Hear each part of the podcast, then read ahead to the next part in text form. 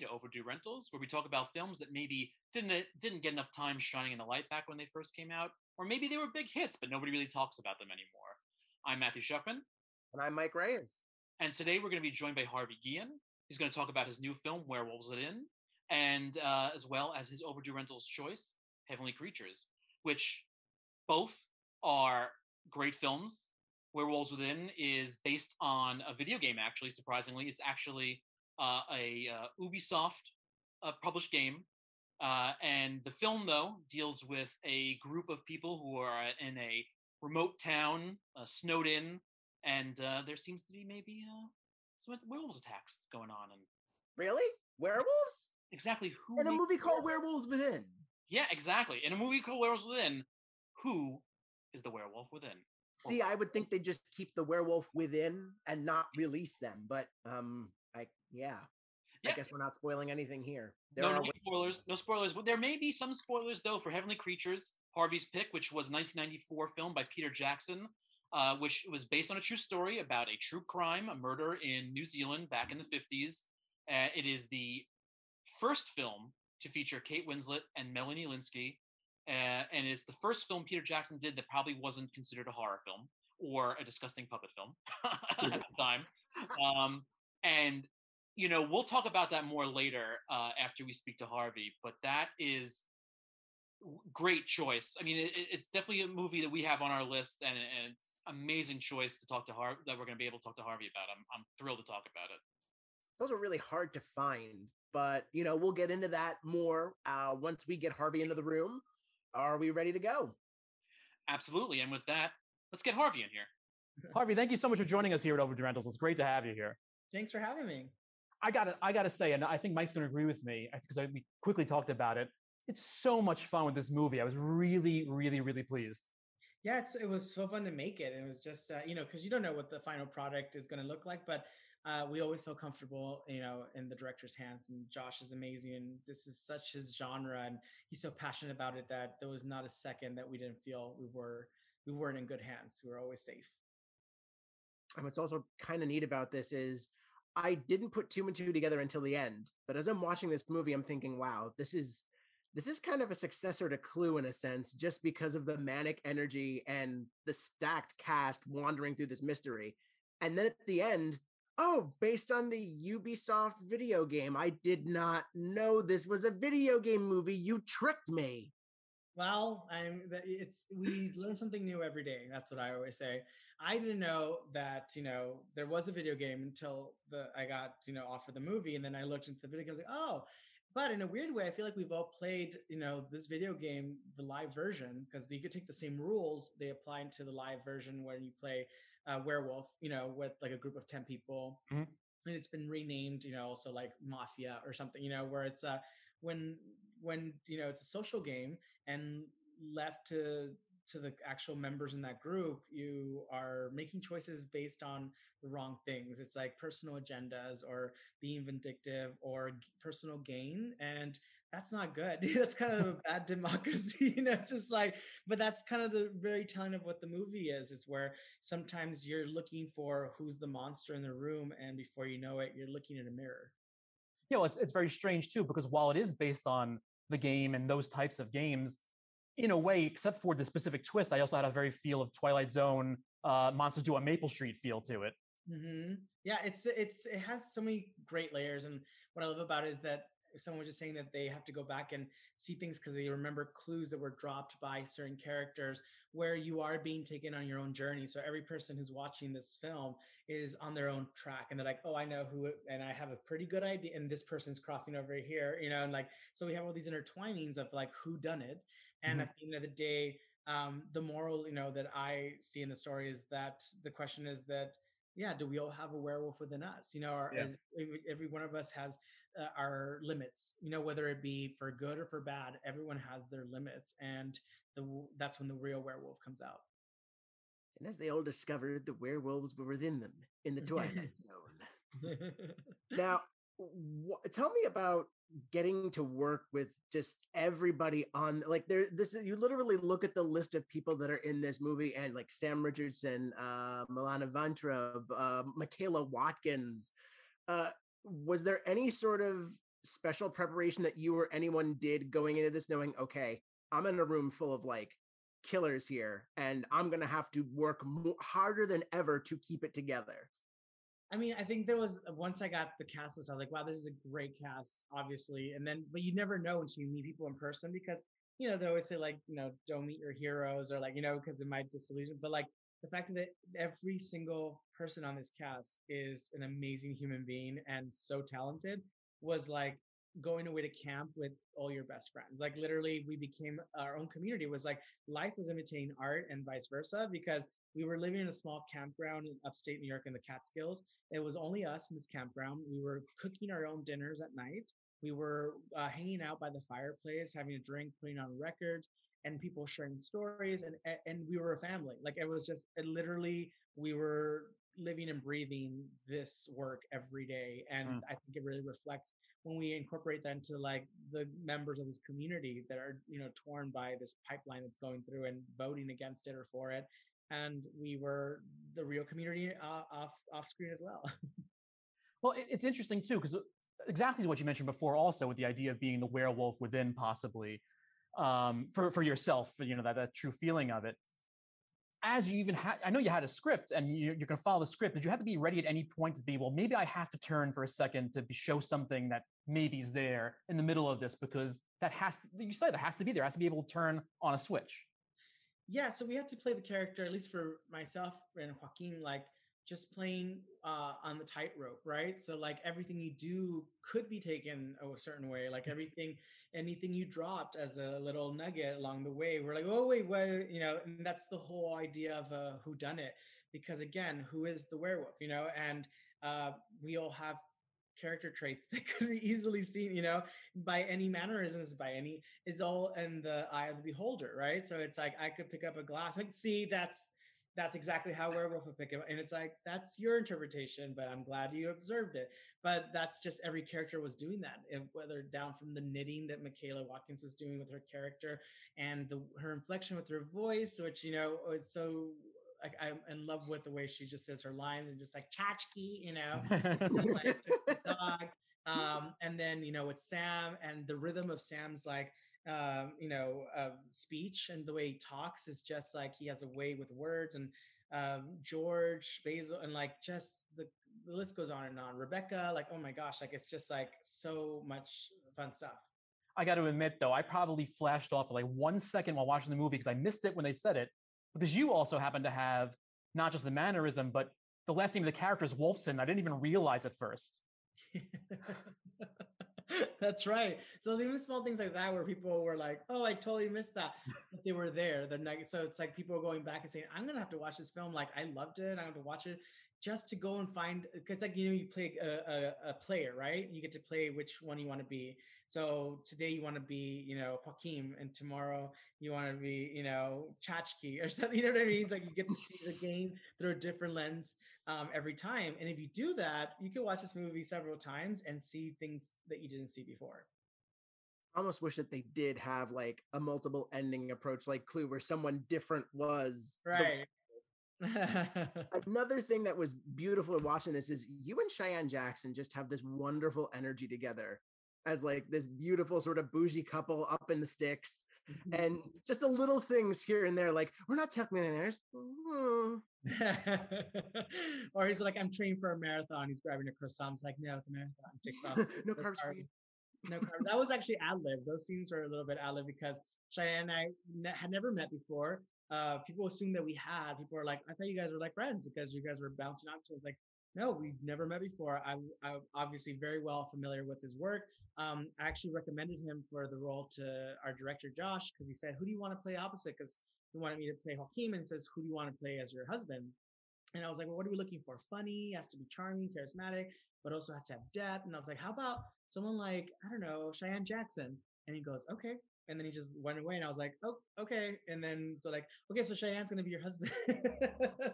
And it was kind of like that's how it came to be and and as luck would have it we met and we just hit it off and he was so wonderful and giving and you know glad to call him friend now and just was talking to him. He was just in europe filming something and um just in the, uh, the dynamic between us was so perfect. And also to show that uh, in the what's been presented as the norm of a queer uh, love interest or a queer relationship or a normal quote unquote relationship is um, doesn't look the way you think it does you know and to present that as like these are two people they're in love they're funny they're living in a small town you know what i mean? To show that was really important and i'm i think we we accomplished that. It's absolutely just beautiful to see that like representation has come so far for queer couples like you said and just it, it you you really look at this couple and it's not just hey they're a queer couple here. Ooh it's like no they're a couple and you just sink into that and i have to say that since you've told us that you chose your husband this is the best arranged marriage i've ever heard of.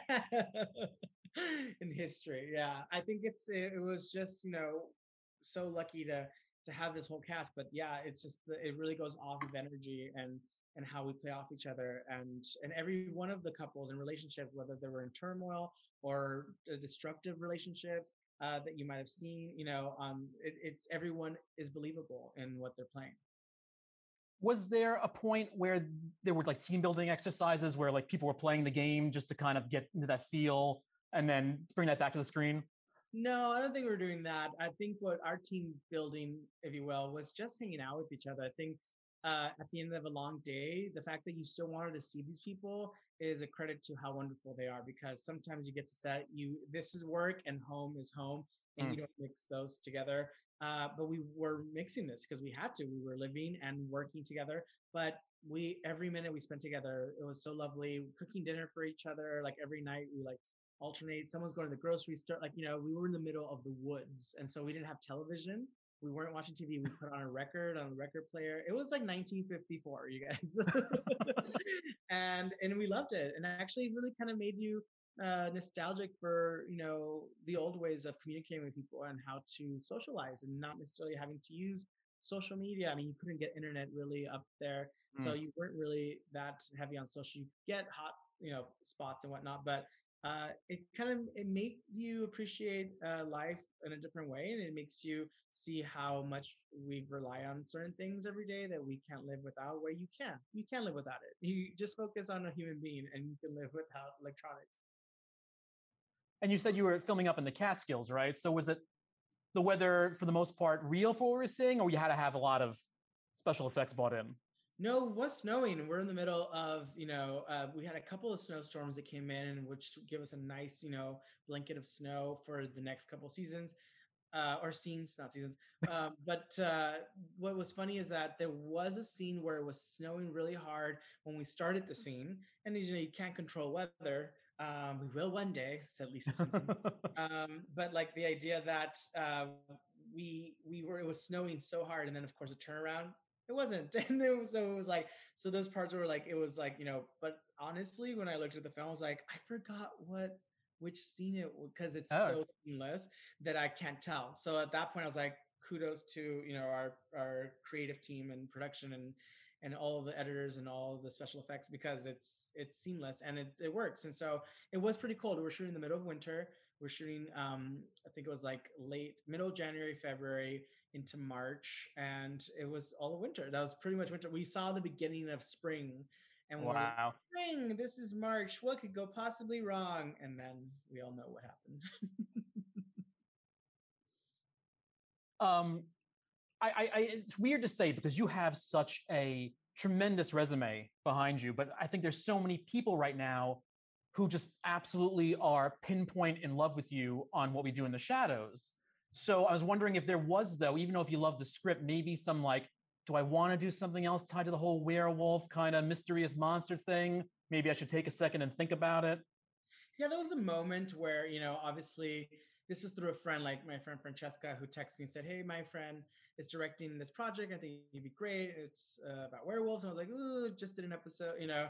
Um, and so it was very particular and specific, like, you know, about what I wanted to do next. But after talking to Josh on the phone and he sold me on it. He actually sold me on this world. And and that's not easy to do because I could have just easily said, I'm not doing this project. It's too close to the genre that I've kind of already been playing. But the character's different and that was, was important to me was the character's different mm. and and even though it's the same idea world and genre that people are different. You know what I mean? And uh, you can't categorize someone into like Guillermo would be completely different in this world than you know, and vice versa with with Joaquin and whatnot. So, and I think it's safe to say that if you put them next to each other, they're not recognizable as the same person. So it's good. Uh, in that way, I was like, I want to play that, and it has to be different. I was very specific, and even with Joaquin's like hair and whatnot, and his mannerism, you know, like. Uh, I'm sure someone will make a compilation of like the mannerisms between those two characters and how it's completely different. But it was nice to know that that was a different approach because um, it could easily been like, oh, here we go again, you know. But I'm glad to report that that was not the case, and, and the movie is totally different. It stands on its own. It's great.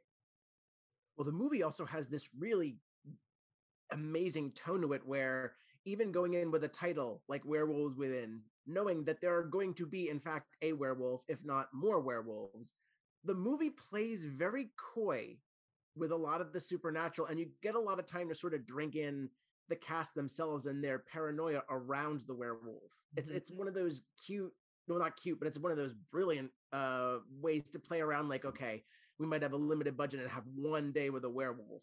Mm. How do we do this? Mm-hmm. It was a suspense. I feel that we set um, upon ourselves, right? The unknowing is what's scary, and sometimes the best horror and thrillers aren't the ones where we see the monster right away. It's the suspense that it's right around the corner. It's the idea that it's lingering nearby. It's that it's breathing, you know, uh, loudly down the hall. Uh, the idea that that's more that's more terrifying. It's always more terrifying to a human being the unknown, which is why for so long, you know, the monster has been the villain. You know, when you chase Frankenstein by the townspeople, it's just because it's unknown it looks different than you you know and it's just like it's the unknown that's terrifying and that's what makes us you know uh, into monsters ourselves you know? It's like again the question is who is the real monster here? Is it the person you're chasing or stop and look in the mirror? You know it's also funny because you said just a few seconds ago or not maybe a minute ago about how um, he sold you on on on his the way he wanted to make this film and it's very much so that people can sell you on that stuff all the time and then the finished product is not what you'd expect. And this was i mean i very adamantly will say right now because i know it's a big uh, talking point with a lot of people this is the first real good video game movie that's ever been in existence. So to have a product that comes out like that were you even more impressed with John, with, with his product uh, outcome than what you expected? No you know what? I wouldn't expect anything less from josh. So like the idea that um, I mean, I guess it would have gone terribly wrong if it wasn't this, right? So it wasn't how you approached it. Then uh, we this interview would be totally different. Being like, I did not come out the way I thought, uh, but I I expected this, and I felt comfortable with him being, you know, the captain of the ship and maneuvering through these waters uh, because it is it's a tightrope, right? And it could go easily one way or another. So again, with Joaquin, the idea that this character um, that has been, you know, maybe seen in different uh, versions before, but as a caricature, right? And it's been seen as this like non-realistic, and I wanted to bring that back and, and hone it down and and show you what it could look like um, with being flamboyant, and that's okay, you know, but also being grounded, um, which is hard to play. You know, it's a hard thing to play. It's again, it's walking on a tightrope, and I think you know I'm really pleased and and could expect nothing uh, less than this because uh, I trusted everyone who was involved, uh, down to you know the people at Ubisoft and the people, the producers were great, and um, and Josh is the director and the writer. Like it was everyone. It, it, the formula was so perfect that it couldn't. It was going to taste good. I know it was going to be delicious.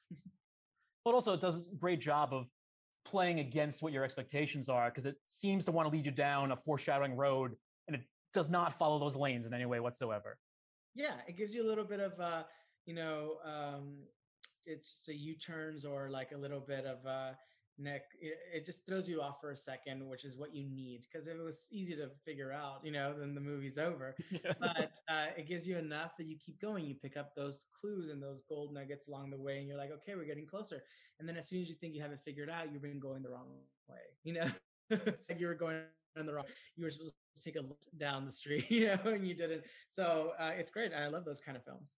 Well, it's just like Knives Out. Knives Out is another good case where you th- you really do think you have it pinpointed on who you know it has to be, and then through wonderful diversion, it works in a sense that it throws you off.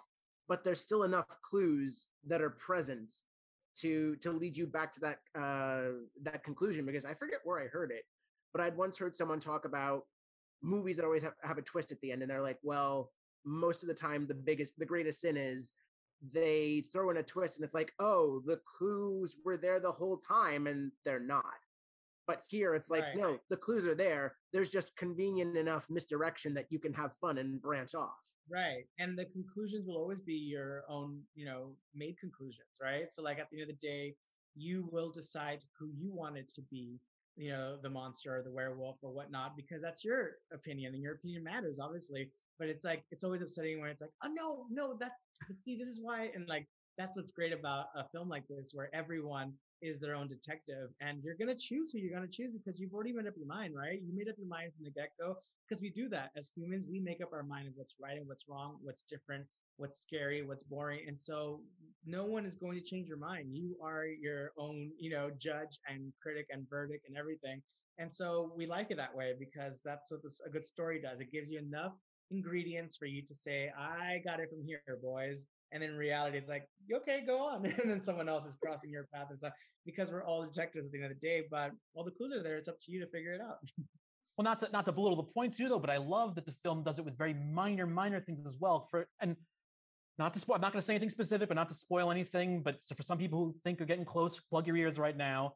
But like the idea of the throwing axe, like I was like, all right, well, we know that's going to come later, and it did, but not completely had nothing to do with anything. Was not where it was going. Love Yeah. that.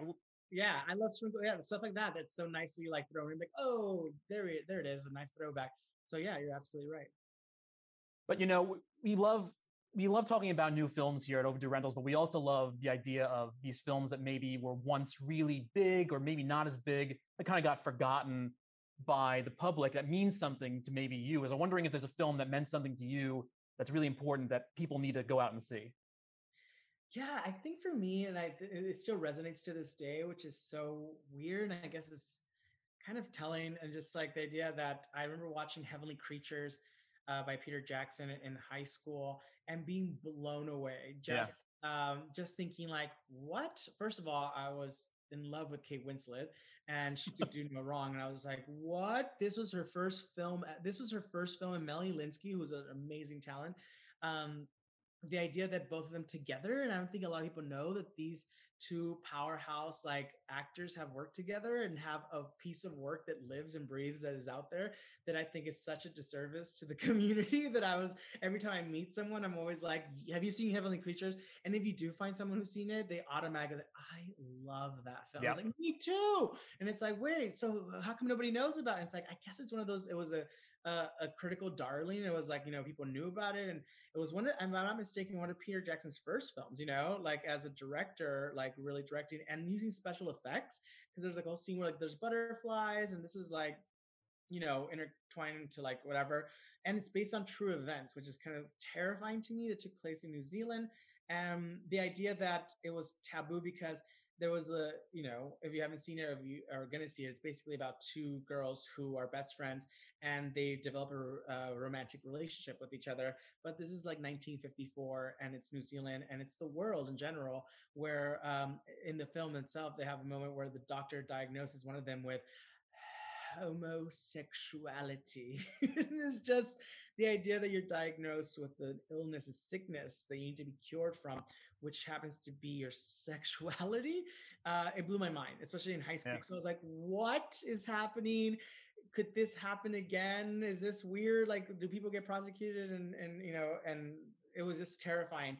And then the outcome of it was even more terrifying where like you know these two people did what they did and then they were too young for like you know to be tried as an adult and ended up living the rest of their lives. Like one of them became a, an author and Yep. under a different name which blew my mind and i was like they should be in prison. Like what is happening? Um but that was 1954 it's like you can get away. It's like oh sorry.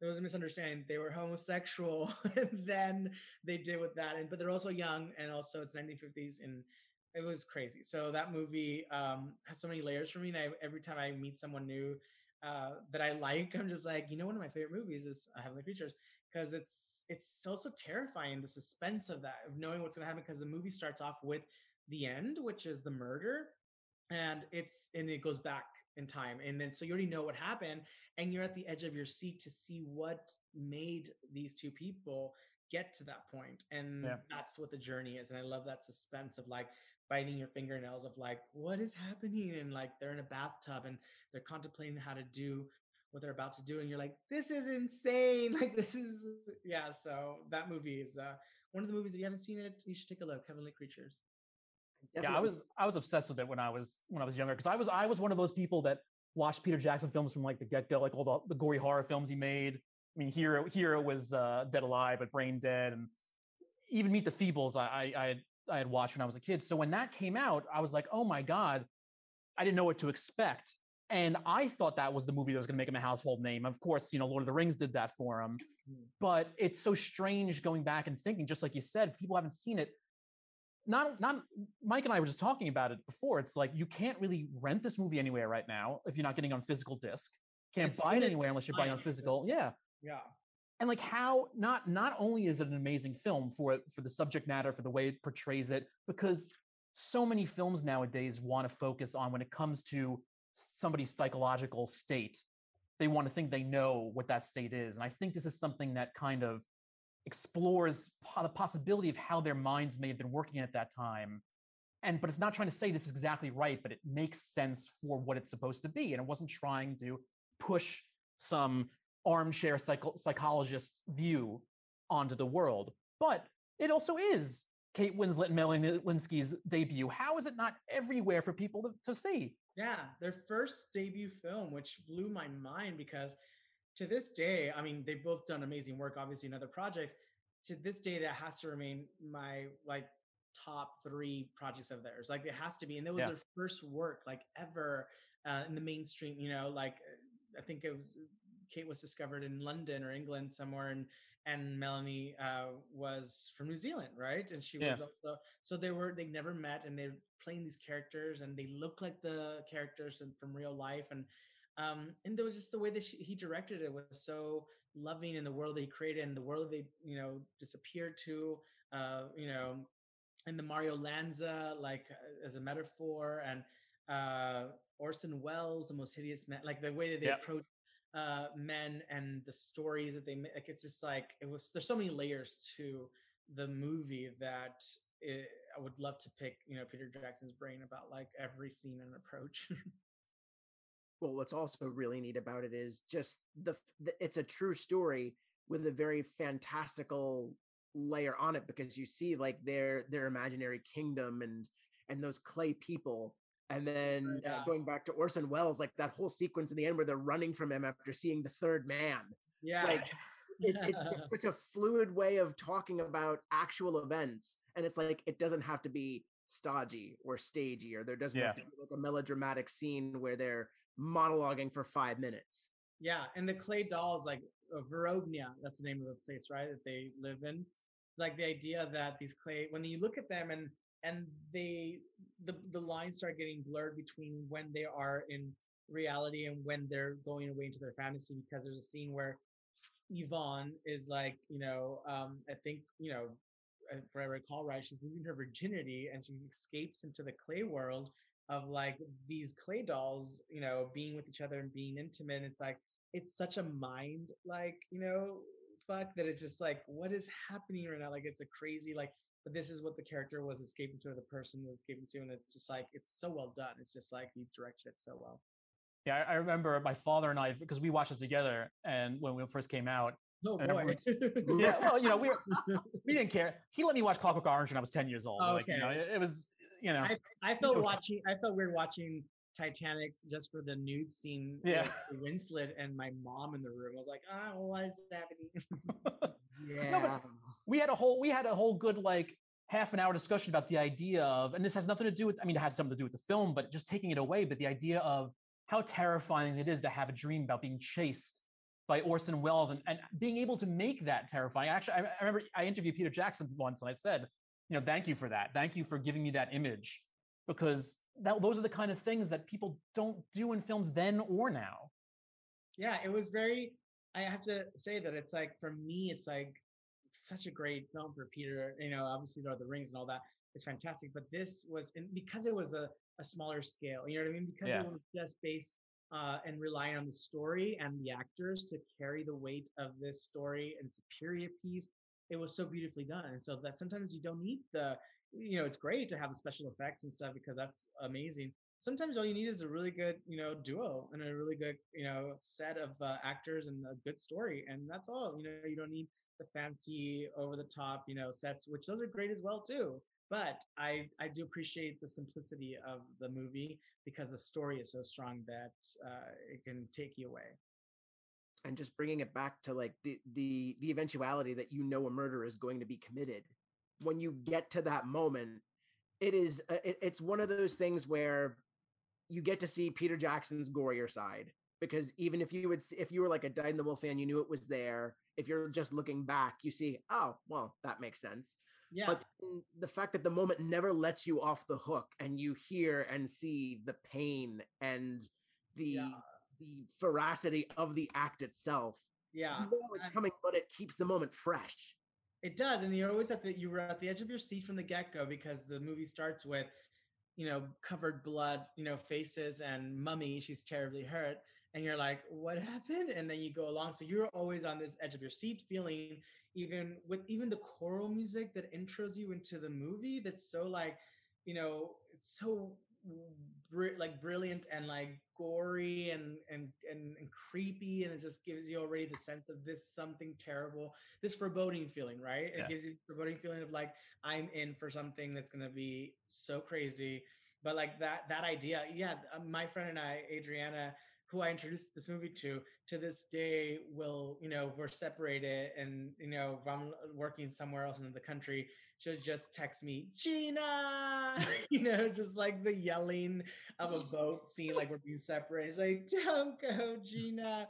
Um because you know we love the movie so much but also the idea that it's so quotable you know? It's like such great lines like you know i've got scars too they're on my lungs you know Yeah. it's just like just like lines that are so brilliant and it's like oh when we were talking about we should go on a vacation anywhere but the bahamas and it's like it's like why and it's like setting us home for an idea and so like it's sending me to the bahamas for the good of my health you know just like the idea that it's so quotable it's so terrifying and it's still talked about so that's a sign of a good movie that it's still being quoted at least with the group of friends who have seen it um years later Well, Well, it's just oh, go ahead, Mike. Go ahead. no, go ahead. Well, I was going to say because just like you were saying before too, though, you know, keeping that suspense because you know where it's going, but even as you know, because you see, like you said, you see them running out of the woods, but even as we're getting to the end, you see the scene where uh, the mother's you going down into the oven, and you can see them thinking, "Well, should I just should I just do it now?" It's like you know it's not going to happen then, but uh, you're you're tense, you're waiting for it to to appear. So like just to keep you there is, is that's talent. You know? yeah even down to the last minute when they're having tea and it's the last scone or or sweet and she goes go ahead mom treat yourself Yeah. and it's just like oh my god you just Yeah, that's I. You know what? I, that's one of those things too. Like until I, I actually, it had been a long time since I seen it. Until I saw it again, I almost forgot about it. But wow, yeah, and then the idea that she feeds her mom her last meal knowing that she goes go ahead treat yourself it's like oh i've put on a lot of weight over christmas and it's like it doesn't matter where you're going you know it's just like the idea that alone that scene i was just like what in the and it's coming up and you're hyperventilating because you're like here it comes they're gonna do it and then the slow motion the music dun dun dun dun dun dun. You know it's just like the creepiness of this and they're holding onto branches with their hands and it's like the sound. So we're introducing that every sound is going to be heightened now which only leads you to think oh no that means i'm going to hear every oh no. And it's like and when it does happen you do hear everything. And i mean like i don't know how you even got those sounds but that the sound of a skull caving in you know and it's just like the you know just like the idea. And then the the sounds in the like it was just like it was i think when we were watching that we watched as a group as well every time we've watched that we have to like jump and like that's terrifying like that that's so gruesome because you set it up and you're invested and now the mom wasn't like a terrible mom you know she was like looking out for her daughter but the, you feel for this woman you feel but you also like am i siding with the killer because they want to be free but this isn't the way to do it like this is not the way to do it but you're also like you're invested and that's the thing that you get invested in all these characters where Yeah. you feel for them and and you're torn you're like i want to like be on your side but you're kind of crazy right now you know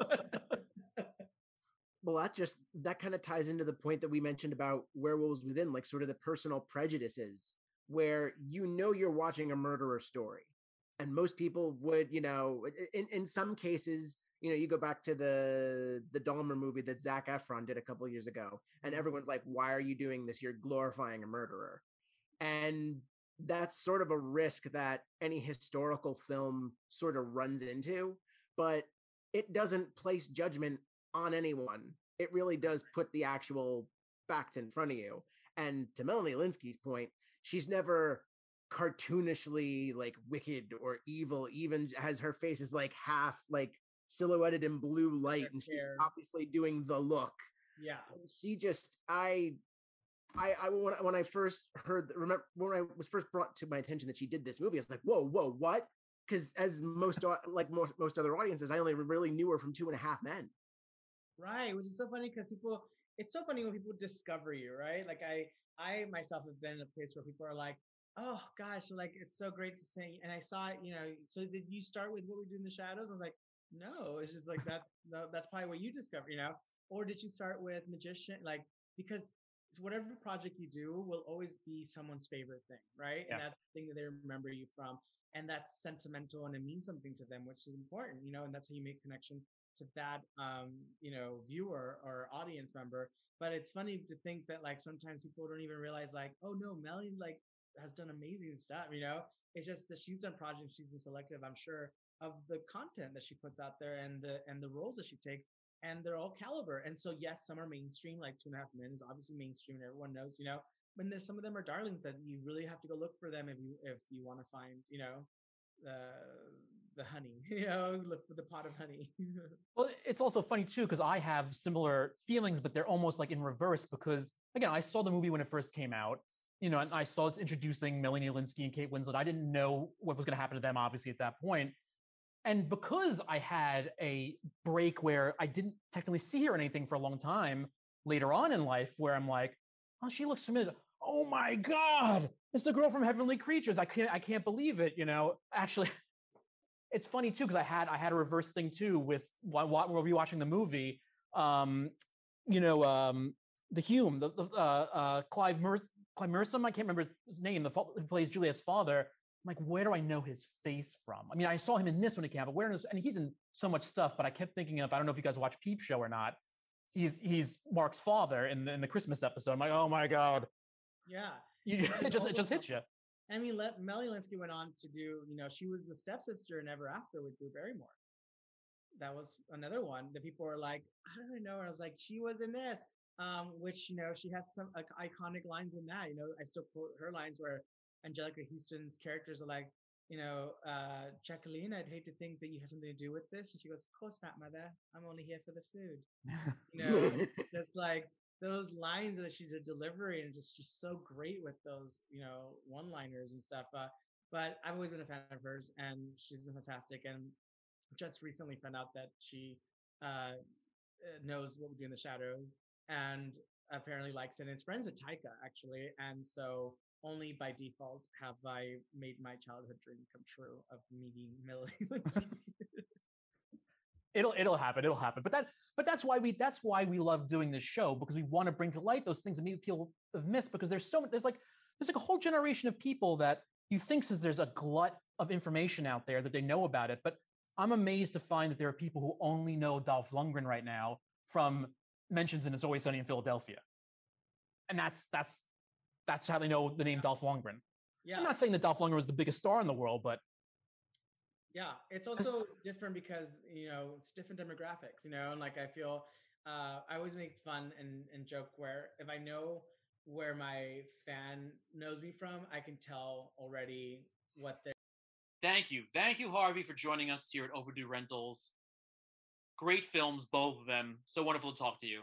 Yeah, and uh, you know what? I I know we really we haven't been doing the show that long, and it's not that anybody has a lack of enthusiasm for anything.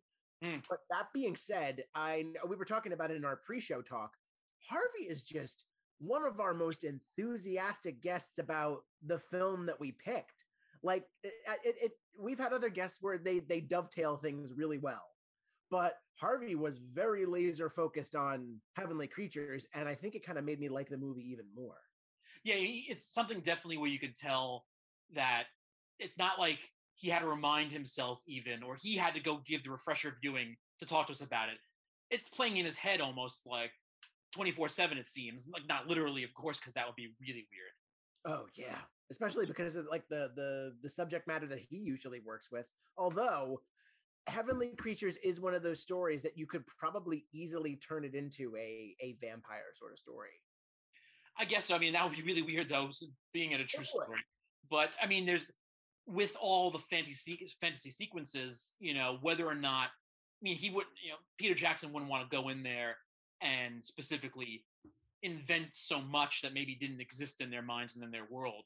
But you could, if you wanted to take that artistic uh, discretion with it, say, uh, I'm going to go in and add a whole vampire underlay story to deliver their writing. Like inspired by a, like a vampire movie inspired by oh well it was inspired by this murder like I'm not saying oh, oh. biopic with a vampire no it's like like write a vampire story and it's like I was inspired by this no, no. Ooh. I I would not. You you can't really go into a biopic with that sort of energy unless it's something like Rocket Man, where Elton John himself even said it's just a musical fantasy. Like if yeah. you throw that out there, okay, fine. But no, no, no, no, because that would be even more. That would be disrespectful to the the subject matter. Yeah, well, that's the thing too. Like Harvey was talking about, you know, it's a it's a true story in where yeah, I mean, look, I know I know a certain level of information about the true story. Uh, it's one of those things where I, I I know more of what happened after than the initial actual events because I didn't. I almost it feels weird. Like I almost don't want to spoil what I saw in the movie by finding out. Oh no, Orson Welles wasn't one of the people. We just used that to you know to because we thought it was a, a better you know visual or, or something along those lines because yeah. As as you know, if I remember correctly, as the film says at the beginning, you know, the diary entries were Pauline's. Yes. There's a there's a read out exactly what she she had written. Now, I'm not gonna I'm not going to spoil anything by rooting somebody's life by saying it, especially since you know it came out years before the movie was made.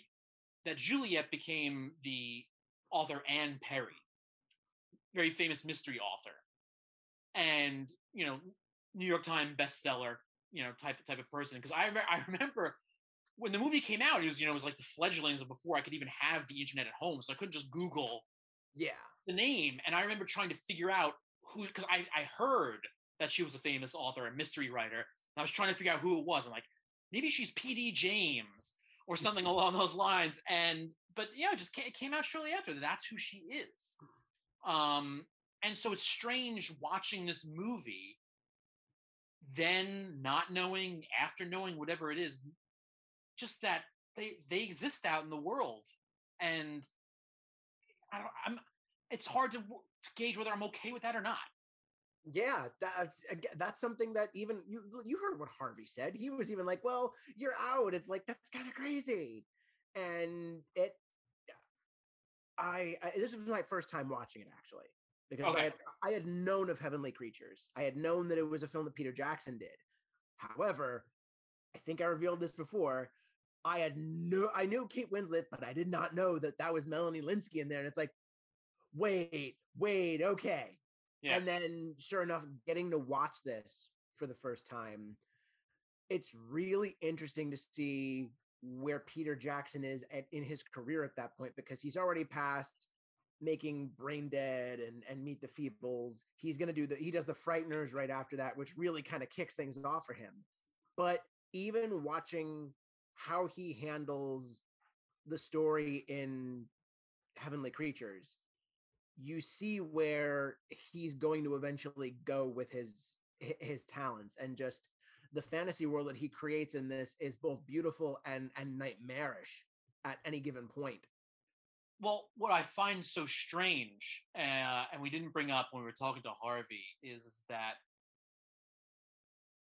in some way, uh, I'll, I'll, I'll not disagree, but I'll like think about watching certain things in like Lord of the Rings per se, and see where he was trying to like maybe bring in that old horror side of him and so on and so forth. So it's kind of I can see where he came from. But with Heavenly Creatures, at the time we didn't know, was that when he ultimately ended up making The Lovely Bones, even though it's based on another person's book, the fantasy world in that, Heavenly Creatures was was the proto version, and I think the better version. And I don't know if maybe it was because of the limits of special effects at that time or wanting to do things because really there's only that one scene where there's like the meadow that grows into their castle uh, yard at one point uses that the morphing technology at the time which looked a little silly but still felt for the time better than things that i witnessed in the lovely bones when she was in that kind of mystical world when she uh, you know the transcendental plane if you want to call it whatever it may be yeah. um, but having the more grounded physical effects heavenly creatures makes it almost like whether you like the lovely bones or not it's like who cares? Heavenly creatures is right here and that's what i wanted from him in lovely bones. Exactly. And it is just absolutely upsetting that you go and look for this on the internet and this is probably part of why it is an overdue rental, but I yeah. will ask you for for more of an opinion on in your opinion, since you're well versed with this film. Part of the reason this is such an overdue rental is because the only way you can find it is on a YouTube rip unless you want to pay on the secondary market for a DVD. And I think part of that is because the rights to films from Miramax have become a quagmire where different companies have bought them up for home video at this point. What this when this was released on DVD, this was way back in the days when Miramax was still owned by Disney, and it was just simple as going through Disney. But now you've got Lionsgate that has some of the Tarantino films. You've got Mill Creek that does a lot of other Lionsgate movies. Like it's basically one of those things where since the studio kind of fell into like a lapsed sort of Eh, elapsed status because of the various things that you know the Weinstein's have done and been outed for. Yeah, there's just it, it's a very tenuous hold on where these movies are available. And i don't even know who owns heavenly creatures at this point and i wish we did because you know it'd be really nice to to get like it'd be nice if shout could get their hands on this yeah. and like clean up the print and maybe do a, a retrospective with everyone. Well but i know why do you think this is an overdue rental well i mean look, i mean to, to, to talk to your point a little quickly first as well I do know that I think it every so often does pop up on Pluto, does pop up on Tubi and stuff like that, but it's not there for very long, and it's. I didn't follow the release as much because I bought it when it first came out on DVD as well because I loved it so much I wanted to own it. I don't know what other I never really checked up. I don't know what other releases it had since then. I don't think it's had any. I don't exactly. even think it's on Blu-ray. And that's that's it's like it's so strange that it hasn't been there. And I think that definitely fits into why it's an overdue rental. But in the same breath, I think there is there's just this lapse of people, whether they know it's a Peter Jackson film or not.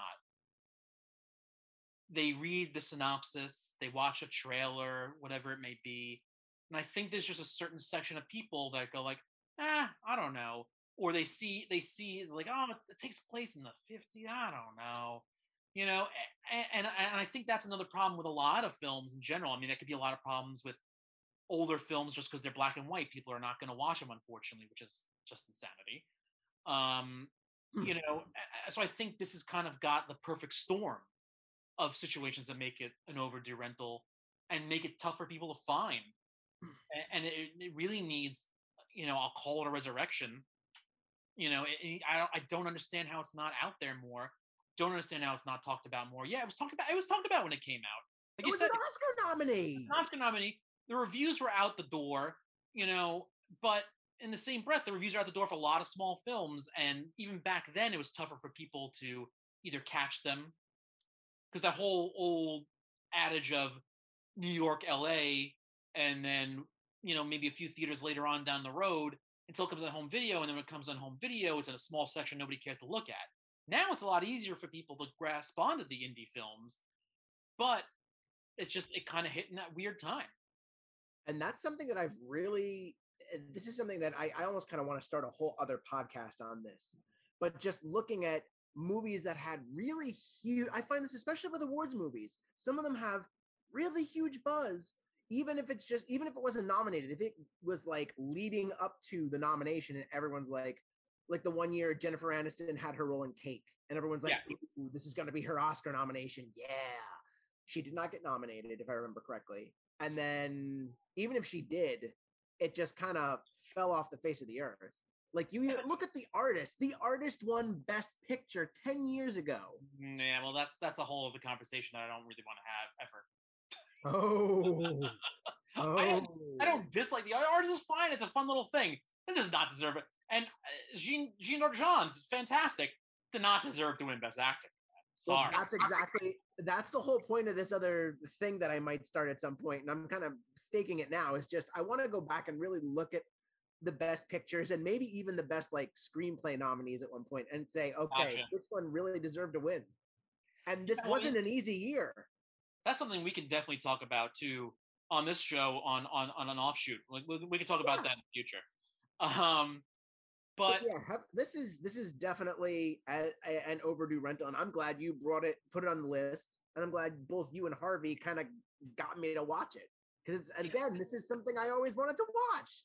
it sounds like we're gonna have to tell some people that they can't talk about it because there were some people that possibly wanted to talk about that one too, and I'm like, sorry, Harvey not there first. And again, deservedly so because it really seems like this is committed to memory for him. So it was great to talk to him about it. And Werewolves Within, go see it the second. I can't. Oh. there are films there are films that like I, I feel weird saying this in a way because I don't want to I don't want to make something sound like oh it's got like a low budget or something like because this is not this is not like I mean again granted it's low budget compared to a Disney film or you know the Marvel Disney films but It's a um, modest indie budget. Yeah but it's like you see a trailer you see an image from it and you're like oh you know that, that, that, and not having a budget doesn't mean it's not good because we know for a fact that's not the case but there's something about it it kind of gives an aura and then when you see it wow totally not the case this film uh, from like all angles is fantastic like i remember sitting there watching the very opening and i'm like oh Yes. they know what they're doing they really know what they're doing and That- then because that, that's on the serious note and then when they get to the more com- comedic aspects of it they're like oh yeah th- I- forgot they know what they're doing and they did not miss a beat The more that I think about this movie, the more that I enjoy it. And I really wish that someone like, uh, uh, uh, not to say that IFC doesn't know what they're doing, because IFC, you know, without IFC, we wouldn't have another future overdue rental. There's probably a couple future overdue rentals, but I'm specifically thinking of In the Loop, got, Okay. gotcha yeah yeah yeah, the, the thick of it adaptation. yeah But yeah as much as IFC knows what they're doing, I wish that they could have partnered with someone like Lionsgate or some other mid mid major studio because this honestly is something that I think would kill. And I think that Knives Out is proof that this is the sort of this sort of movie still it, it should still exist. And this is this the talent on this thing. yeah The, just the acting, the acting roster alone would draw people in. But this really does have the goods to it. Well, it is. It is premiering at this year's Tribeca Film Festival, which is starting a little later than normal, and that's you know we're premiering it a few here through that. Um, and so hopefully, you know, it's funny too. I was actually looking it up on the website, um, and granted, there are going to be in public uh, screenings now that vaccinations have been through and people can go see things. But it really only has the one real big public screening. It is sold out Good. Like, right from the get go. Fantastic. Thank you. And there will be options for people to see it too. Don't worry through the festival, and then it'll then it'll be available in theaters and eventually on demand for you as well. But uh, yeah, it, it, it's it's going to have its day hopefully, and and really get pushed out there. Um, and it's also something that you know because I talk a lot, and people probably get sick no matter where I'm at, writing reviews, listening to this podcast. you I talk talk a lot. You know, you should have a podcast. Yeah. Well, I talk about things being predictable. And I will say, and we can talk about this after, Mike. I did predict the twist at the end. I knew early on, but because things were done so well, it did not matter. And that's what makes a, that one makes filmmaking smart. Well, that makes a filmmaker smart. Again, Knives Out, same thing. Yeah. I mean, I and again, I I mentioned it during the interview. There are small things. It's like, oh, all right, so I know that's going to come back later on. And again, they bring it back, but just to just to kind of make it go, that's what you thought. And I loved it. I absolutely love it. Hilarious. The the, the doctor when she's creepily coming in into each scene, just making me laugh. Just without her being able to like respond to people, it was just so brilliant. Every little piece of the movie was fantastic. All the performances were so on point for what they were supposed to be. I am I always feel weird saying it because there are things I've missed I haven't seen yet. So I'm just going on based on the things I've seen so far. Definitely best film of the year so far. It's I, I think this will definitely stick on it'll be high on my list. Uh this is another one of those movies where I honestly feel when Edgar Wright did Shaun of the Dead, he was a blessing to the world because it allowed filmmakers to tap into this it's like it's the same similar sort of vocabulary as Tarantino or Rodriguez, where there is a genre they love. They are going to tell a story in that medium. But the way that Edgar Wright did it with Shaun of the Dead, and to a, to an extent, the way that it was told in Werewolves Within, the love of the genre does not separate them from it. It's like I'm going to play here and I'm going to poke fun, but there's some serious execution here. I'm not just doing it for a wink and a nod. And it just has that sort of manic energy where you're just really enjoying yourself and really digging where the filmmaker is coming from. Uh, Benny Loves You was also another one that I felt that same way. Well, it's funny, you know, I got all excited. I don't know if you saw, I got all excited when you mentioned oh, Edgar yeah. not just because it's great to mention Edgar Wright at any time, but. I ah. forgot that when I was watching the film at first, it's not like it's an Edgar Wright knockoff in any way whatsoever. But at, at first, I'm like, oh, here's our American Edgar Wright when, when like as the film's starting to kind of kick off, I'm like, it's it's a very it's got a similar feel, but it's not it's not a copycat. Yeah, it's just you know this is someone that plays in the same sandbox but doesn't copy the homework. Yeah, and with that, you know, go see both the movies. Go see Heavenly Creatures. Go see Werewolves Within. Watch it, them on the same day. They're an interesting double feature. Watch them all the time. Yes we're officially going to say ignore all the other films that we have in our back catalog that you can listen to on major podcast platforms to just no this it could be you know werewolves within summer yeah hot werewolf summer hashtag it and with that mike where can everybody find us well that's a good question matthew everybody can find us on twitter at rentals overdue on facebook at overdue rentals on instagram at overdue rentals show on TikTok, absolutely nowhere because we haven't signed up yet. And should you want to email us suggestions or feedback, or just want to send us some wonderful, wonderful love notes or the identity of the werewolf in the room, please email us at overduerentals at gmail.com. I'm Matthew Shuckman. I'm Mike Reyes. And with that, scratch Heavenly Creatures off your overdue rentals list, and then make sure to catch Werewolves Within so it's not on your overdue rentals list when available. Thanks for joining us. Ah. Bye bye. Bye bye.